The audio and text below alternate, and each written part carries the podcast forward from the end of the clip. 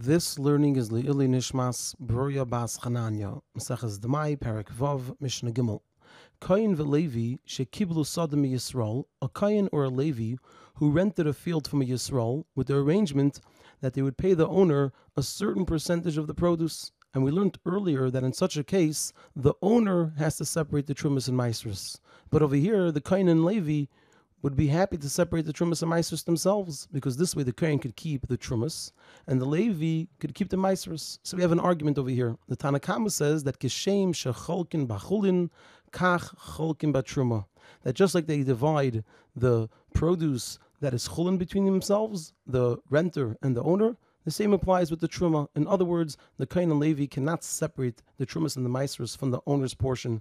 They could only separate the trumas and maasros from their own portion and keep it for themselves. And the owner will separate his own trumas and maasros and give it to whichever Kain and Levi that he wants to give it to. Rabbi Eliezer Emer, Rabbi Eliezer says, Af hamaasros shalahen not just the chulin do they get, but they get to also separate the trumas and the maasros and keep it for themselves. And he explains that the reason for the for this is shalmanas kain bo, because that was the understanding. Originally, when they rented the field, it was with the understanding that they would get the trumas and maasros. And the Tanna Kamma actually agrees that that was the understanding. However, he says there was no kinyan, there was no kinyan that was made to make that understanding that it should be enforced, and therefore the Kain and Levi do not get the Maasros from the portion of the owner.